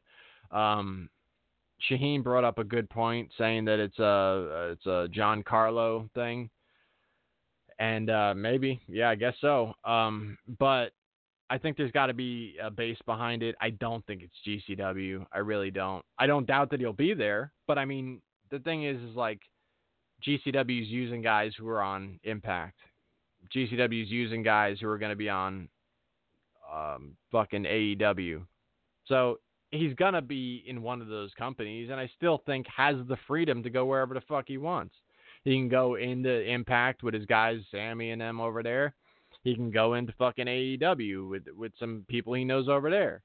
There there's big money in AEW, so he doesn't have to go just based off indie money and he could work their couple shows there and this and that. And and again, like just because they're signing a couple big contracts and shit doesn't mean that some guys can't be just paid per appearance. So, um, especially with no exclusive contracts. So to me, it makes sense that they could fucking 100% pull him in. Uh, they they could do a lot of things. I think the ball is his now to run with. Um, I think, you know, going back to the whole Moxley thing is cool. It'll be super over and everything else. I don't think he's going to be full time GCW. That would really surprise me. But they surprised me before with some of their moves. So, so who knows? Um, obviously, the money, uh, he's got the money. I, I think he made enough with WWE that he could just kind of do passion projects at this point. If he wants to go tear it up in GCW for two years or a year or whatever the case, he he can. I mean, he has the freedom to do whatever he wants. It was a very well done promo. Um, yeah, yeah, the whole like breaking out of prison, WWE being the prison, this and that. I didn't catch the, I didn't watch it a shitload of times. I just thought it was really well done. Saw it once, but then someone said they saw Dice in there, and it's like the date of the fucking All In. I, 100% think he's gonna go to All In. Um, but I don't. Again, with them not being exclusive, he can go everywhere else you're thinking of too. I mean, but yeah, I don't think he's going to go like full fledged death match or anything like that. You'll probably see a couple of those at him for sure. But you're not just going to see this guy in like tournament of survival or this or that. at least I don't think so. Um, at the show, non tournament, work a death match, sure. But I don't think he's just going to suddenly become like a you know full fledged death match guy. Because honestly, he wasn't before some people are getting it all fucked up and being like, "Oh, Jon Moxley, uh, WWE wouldn't use a, just a death match guy if they were going to use Moxley, but he wasn't just a death match guy. He, yeah, he worked Tournament of Death, but like he was out kind of early. He came back in at the end of that Tournament of Death where Gage died in the fucking ring where he cut his shit open, but like he was out early. Um, did he lose the brain damage? I want to say he lost the damage, but uh, yeah, I mean, uh, they had their feud and they did that, and he had a handful of death matches and stuff like that. But he, he was not a full fledged death match guy. He just had some, and he was he was known for you know some of the things he did in CZW, but that wasn't that wasn't full on death match guy anyway. Um, but he's he's he's one of those you know well versed guys. He could do anything. He could work the brawl style. Uh, he's worked some really technical guys. He's, he's a really good talent. I mean, that's why WWE got him to begin with. He can cut fucking promos. He can fucking go in the ring. He could do hardcore shit. Look, he he headlined like some TLC shit in uh, WWE. So I mean, the world is his. You know. Um, I think it's it's definitely based off passion projects. But again, like AEW is paying big money to people, so to not stop by there would be kind of silly because he can get that big money and still not be locked down to anything. So that's that's my opinion on that. Uh, yeah, yeah. I mean Moxley's been very good. Um, next match was Eric Ryan versus Orin Veidt. This was the fucking match of the show. You want a, a an absolute killer death match out of this whole fucking weekend here? This right here. Uh, Eric Ryan came out there with the fucking hawk haircut. I I mean, I I don't think that's a good decision in life, but I mean that's his business. Because I mean, wrestling fans know what you're going for, but everyone else thinks you're an asshole when they see you in public. But I mean, whatever. Uh, so Eric Ryan Orin Veidt, they absolutely fucking killed it. Um, this also reminded me of my uh, my issue with um, Ian Rotten's kid because he didn't understand English when he listened to my show, and uh, I, I was 100% right. I'm still 100% right. The whole argument went back to um, he had a problem with all right. Ian booked. Uh, he was going to book. Never happened. He was going to book what was considered to be the greatest deathmatch tournament of all time, the King of All Kings. So this isn't just King of the Deathmatch. This is the King of All Kings. It was going to be all tournament winners, and then a handful of slots left for people who haven't won a major tournament but would be put into the tournament by fan vote. So it ended up being like a bunch of people who are working for him currently as like the fan votes and shit. And I, I just like I had an issue with it because it was like initially you said no filler, no this, no that. So if you had a rookie up and coming and he was like the next fucking coming for death matches, I still don't think you put that guy in an all-star deathmatch tournament. You put him in King of the Deathmatch and you push him and you show him the world, look, I discovered this fucking guy, but he had not even been in a King of the Deathmatch before. So if he was in King of the Deathmatch, you took this rookie kid and you put him to the fucking finals or you put him to the semis and he stole the fucking show. Well, now I get why you would put him in King of All Kings because you already showed his fucking work. But having worked a handful of, of IWA Mid South shows and then just go, yeah, we're just going to put him in this because the fans liked him, I thought that was kind of fucking stupid. So that was my point right there. I had never heard of him before, and I said, yeah, he might be fucking awesome, but for what the basis, for what the theme of your show was, he doesn't make sense to go in there. So, uh, fucking Ian's kid took offense to that, apparently. Had a fucking match with this dude, and got on the fucking it wasn't on the mic, but it was like on camera and you could hear it on the on the VOD or whatever the fuck. And after this fucking match, in front of their 20 fans or whatever the fuck they had in attendance as usual, he fucking goes to the camera, fuck you, J Cat. Like, what the fuck? I'm all the way to fuck over here in Jersey. You're like 14 hours away. You just had this fucking match with this kid and your first thought is like fuck JCat," Like, dude, what the what are you is there something wrong with your fucking brain? So you know, I never really saw this kid previous to that, and I saw him taking a bunch of nutty spots and shit. I'm like, yeah, look at him, he's, he's got something. Now he'll be able to showcase it because he's over there in GCW where people are actually attending the shows. So that that's a big plus. Um, so he's going to be in Tournament of Survival, I think because um, Eric Ryan put him over saying this is my pick for Tournament of Survival, which shit. This is this is a fresh face in Tournament of Survival. This is a guy who's going to absolutely kill it out there. Um, the innovation in this match. I said I, I didn't write down any spots or anything like that, but I really want everyone to go out that's a fan of deathmatch wrestling and see this match. Fucking Eric Ryan versus Orin Veidt on the uh, last ones left from Chicago. Fucking go out of your way to see that because they did so much innovative, super scary, fucking crazy spots in this match. This this is what I'm fucking talking about. Now, the only problem with this is what I've said about GCW in the past is they shoot themselves in the fucking foot. Uh, you can't top this now. There's no topping this. So now they follow it with Jimmy Lloyd versus Alex Colon. Sorry guys, you, you already got blown out of the water. There's nothing you could do. There's nothing you could do.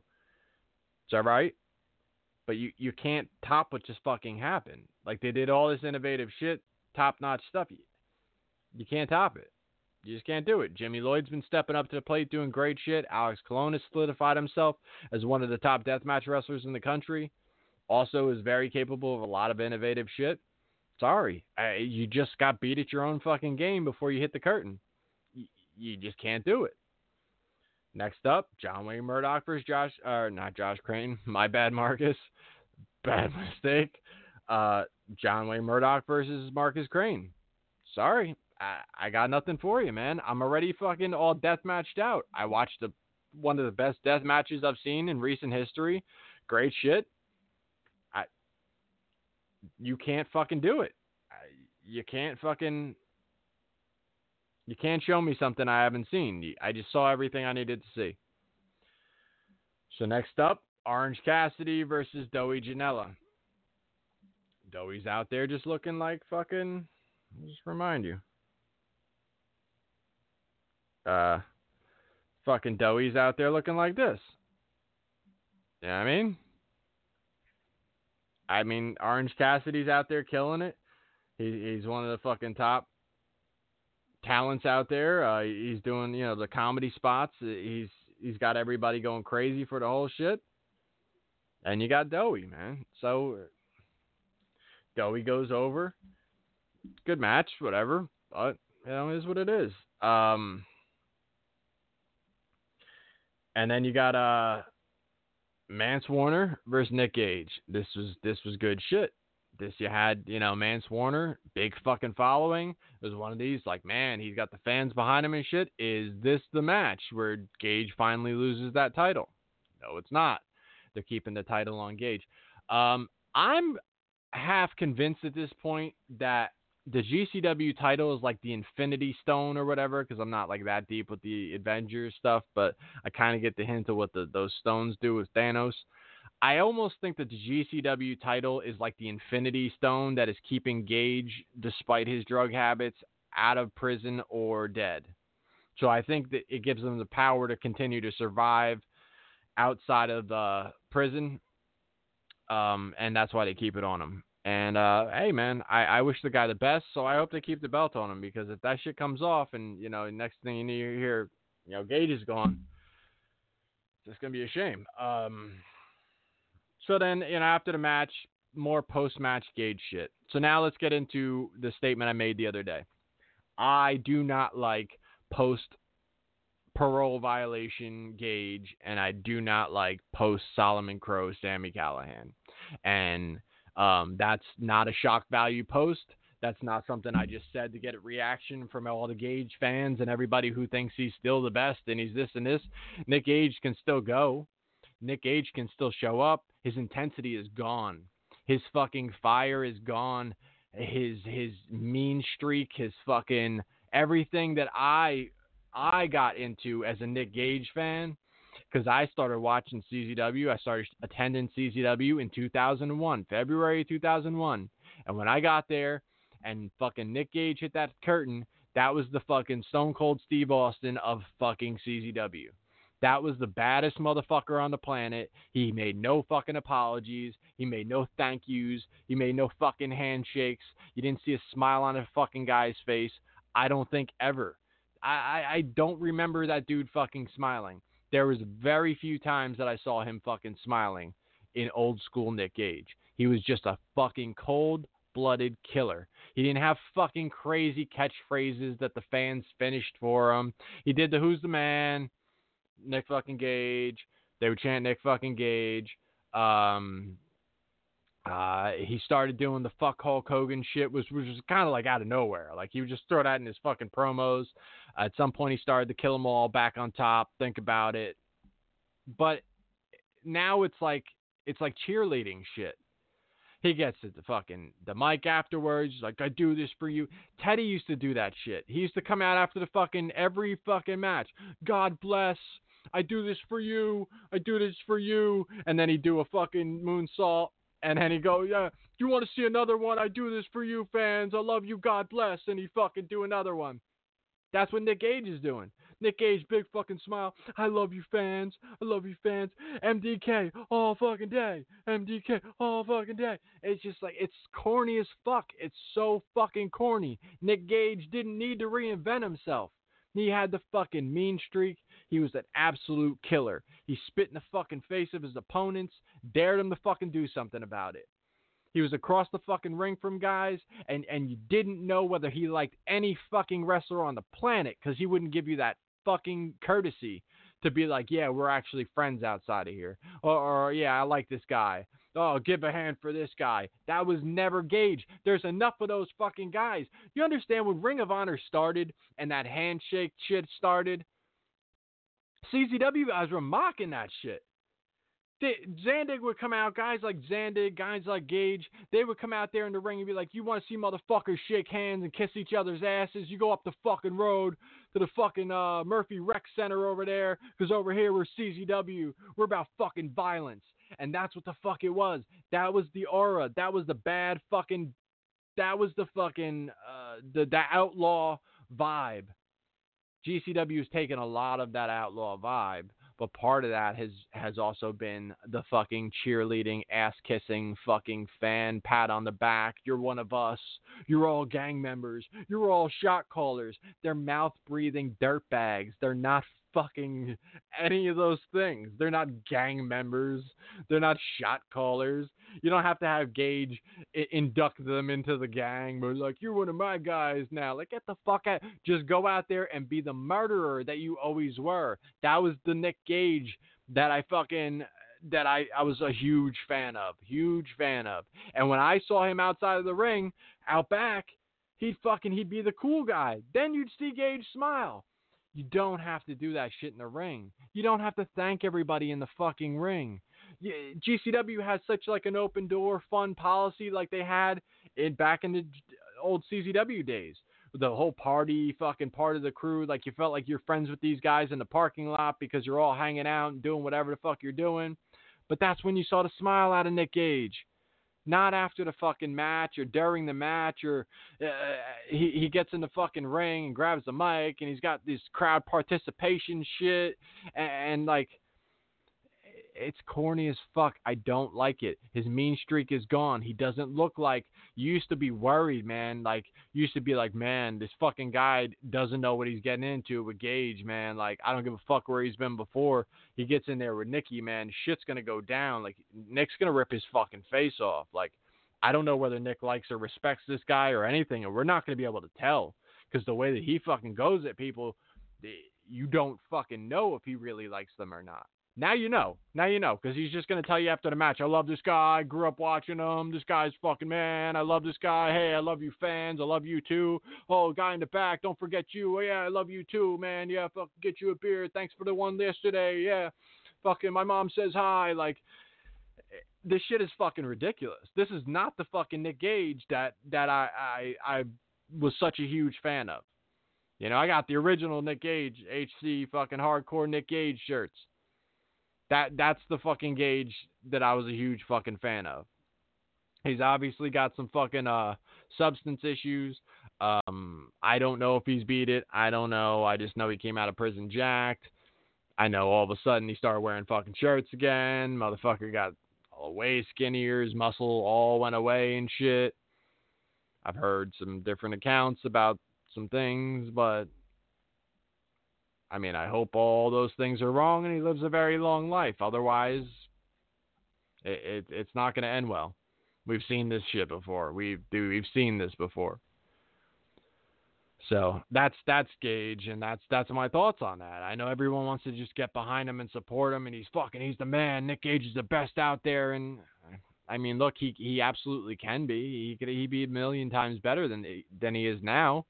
If he was the Nick Gage and that fucking violent, mean streak, and then not giving a fuck like he did before.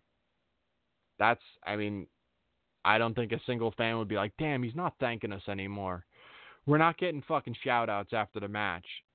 Like, I know he just tore it up, but like, what is he really doing it for? He used to tell us that he was doing it for us. Like, is he still doing it for us? Because he hasn't checked in with us in like three matches now. Like, he every fucking show he used to tell us, I do this for you guys, and like, if he doesn't tell me, how do I know? Like, I don't know what he does this for. It's bullshit. Like, why do you?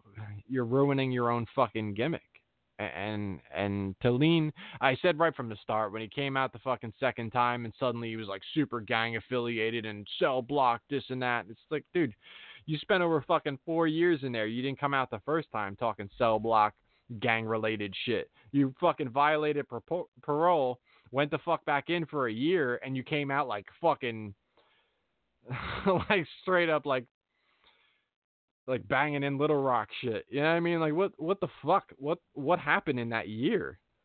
Like who told you in that year, man? You you weren't over enough when you first came back out. Like what the fuck went on? So there's that. But then Sami Callihan, I mean that's that's been well fucking documented. I've said it a lot of times, but uh Sami Sami lost his fucking mean streak too. Sami started being more gimmicky, uh, way more about the gross shit, the grabbing the ass, his dick spots, spitting, all of that shit. And Sami was doing spitting shit before, but again, he was another one of these guys. He went up against fucking Fit Finlay, um, in like Evolve and, and that shit, and he had like a couple matches with him and showed him like no respect.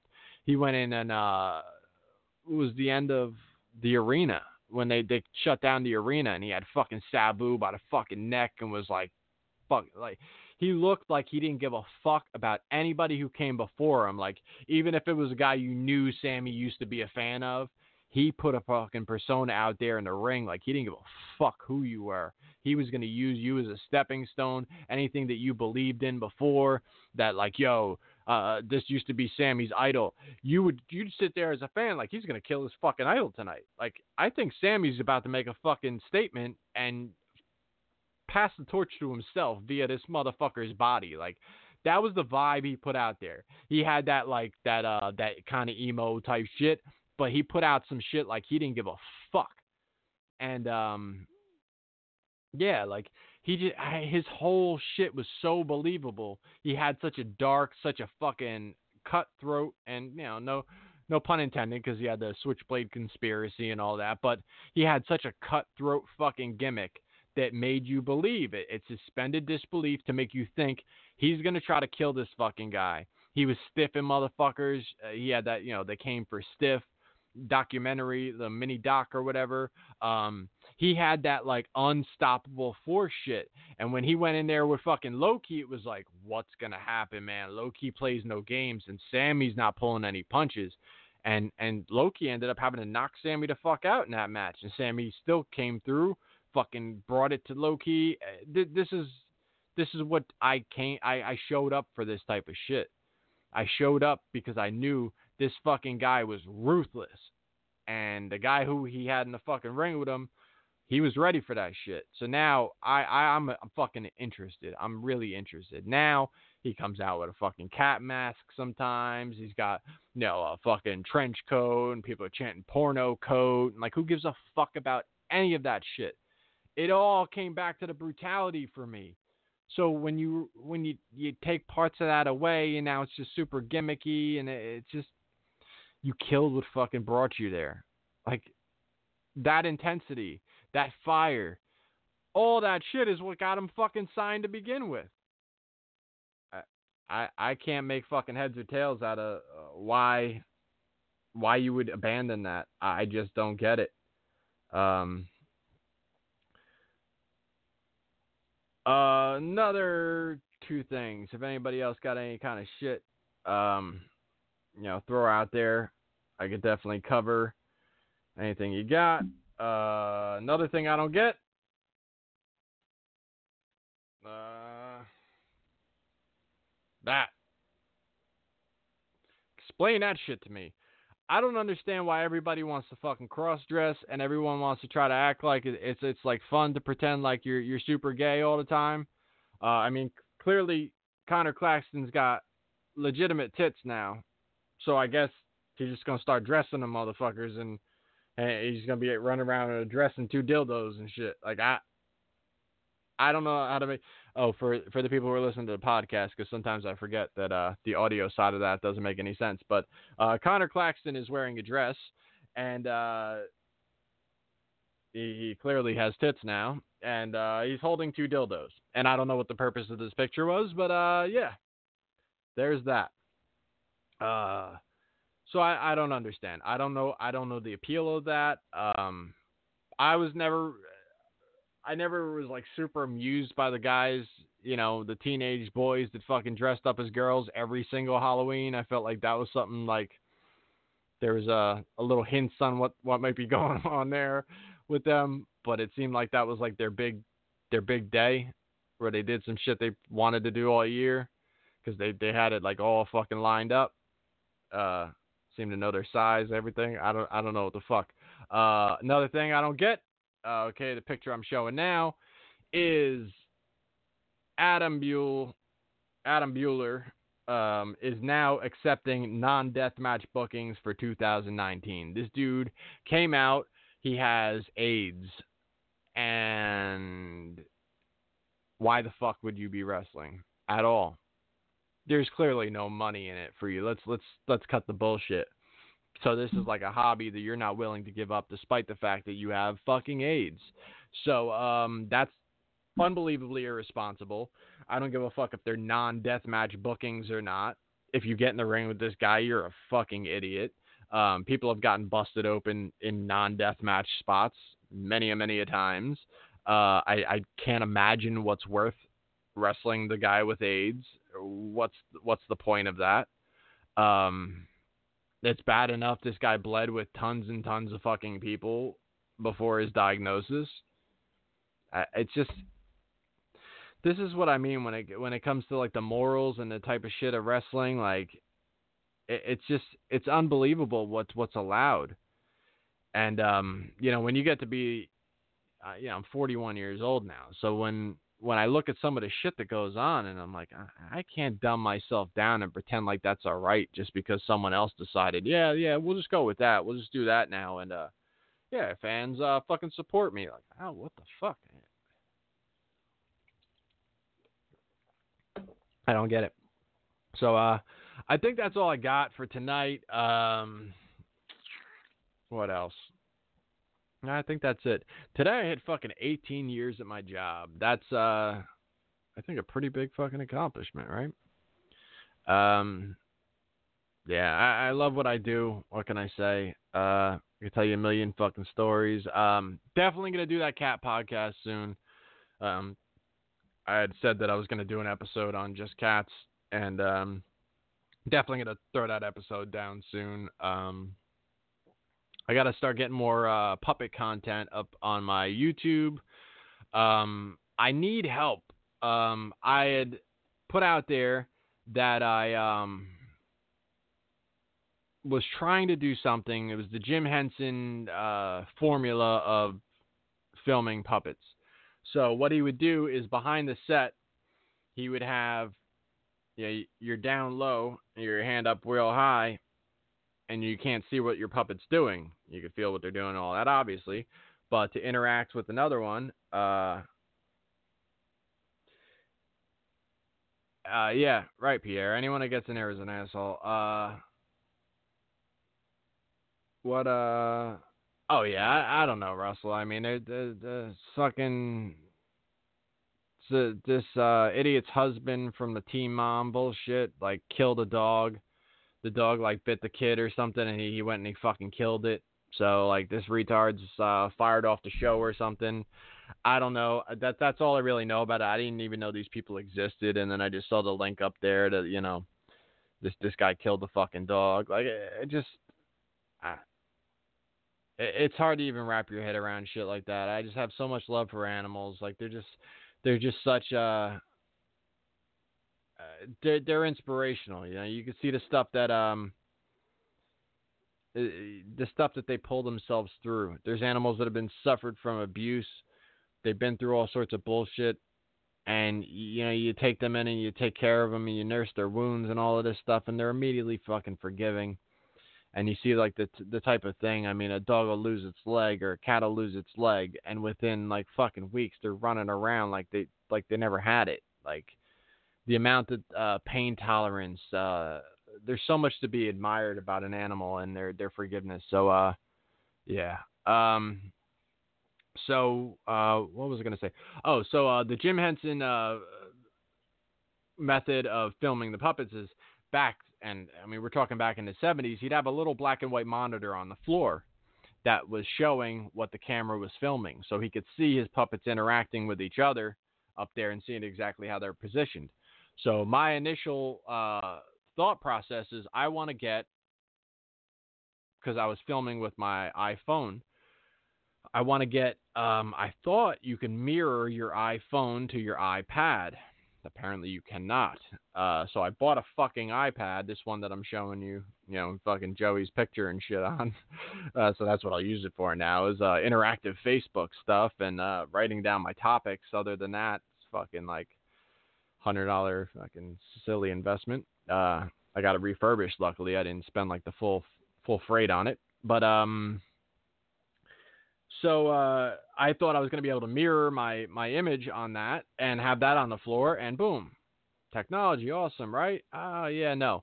Uh, after toying around with a bunch of apps, tried a bunch of things, this and that. Actually called Apple fucking tech support the other day, and after a couple, please hold, please hold, hold on, let me check. Da da da da da. Come back.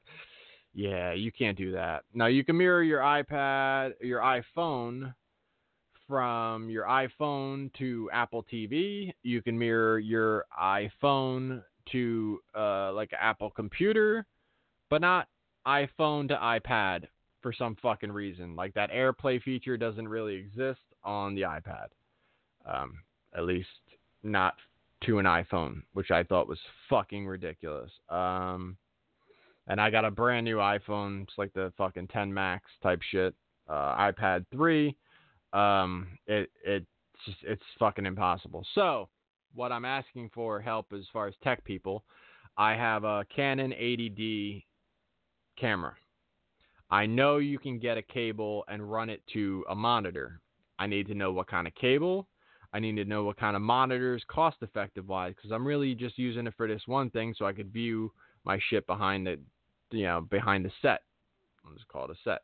Could be a couch, could be whatever. Um, so I need to be able to figure out a cheap monitor cable situation that I could run to my Canon 80D. You know, run about 10 feet of cable, so I have enough room between you know the the camera and where I'm doing my puppets.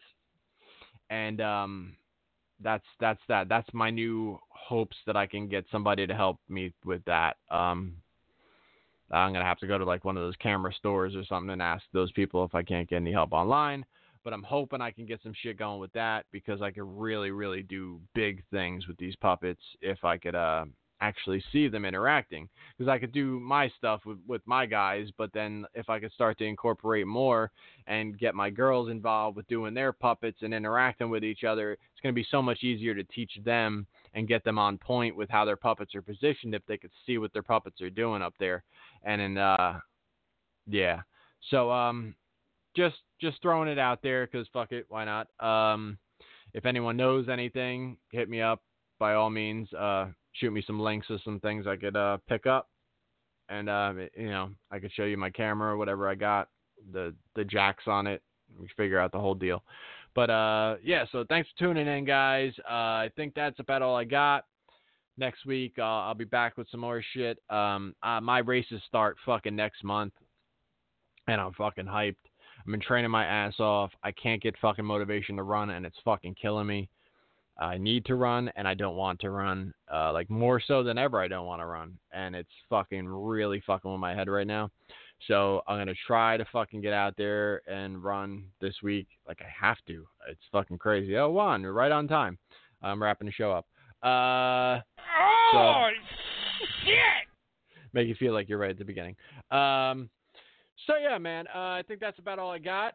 Uh, again, thanks for everybody tuning in. Uh, check out I got your five stars with Jeremy, uh, doing his thing over there, interviewing all the up and coming fucking wrestlers out there, letting you know where the fucking talent's at before you even see them. Um, Juan just woke up. What kind of shit? Um, and then uh, and uh, yeah, check out THT podcast with Shaheen Boxman, everybody over there. Uh, check out uh, Heat Graphics with uh, two out of three Muppet pieces, and uh, that's all he'll ever do. He's now doing documentaries, so the chance of, uh, you know, the chances of him doing that now that he's doing documentaries, unless he's doing a documentary on drawing a third fucking Muppet piece, I feel like I'm fucked on that one. But um, yeah, and there's some really crucial characters missing from that batch. So I'm really, really gonna need that third one. Got to keep motivating him. It's just gonna become like a running thing. Like I'm gonna play this as often as my outro on every fucking show. Uh, yo, Bobby Anthem, you're popping up on podcast again. Please listen to my shit and get back on Twitter, man. I, I like to know that you're you're enjoying the show and all that. So uh, much love, man. Uh, so yeah, check everybody out. Everybody I mentioned. Uh, the Deathmatch Wrestle podcast for all your uh, Deathmatch Wrestle excellence and a bunch of people you never heard of, probably never will again. But check them out. And uh, yeah, Juan, uh, you caught the best part of the show. It's over. Uh, talk to you motherfuckers later. Peace. Talk to y'all later. Have a nice night. Stay dry. It's rain again. Tired as rain. Makes my grass green. I won't complain about that. That's all I gotta say. I'm out of here. I love all of y'all and uh shit. You're all a bunch of fucking assholes. You've been in the gym, bro. You know why? DJ Hyde, fuck you. You don't have the guts to be what you wanna be. Need people like me. I'll listen to your to your podcast and I'll find everything out. You know what I mean? You need people like me so you can point your fucking fingers and say that's the bad guy. So, what I make you? Good. Black Cheese tell me tells me all the time to listen to what you gotta say because you be blazing people, and I'm like, well, I gotta hear it now. you just know how to hide.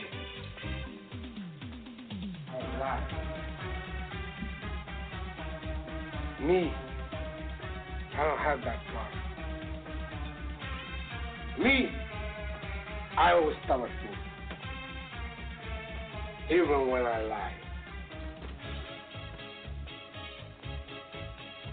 Yakuza Kick Radio. Jesus!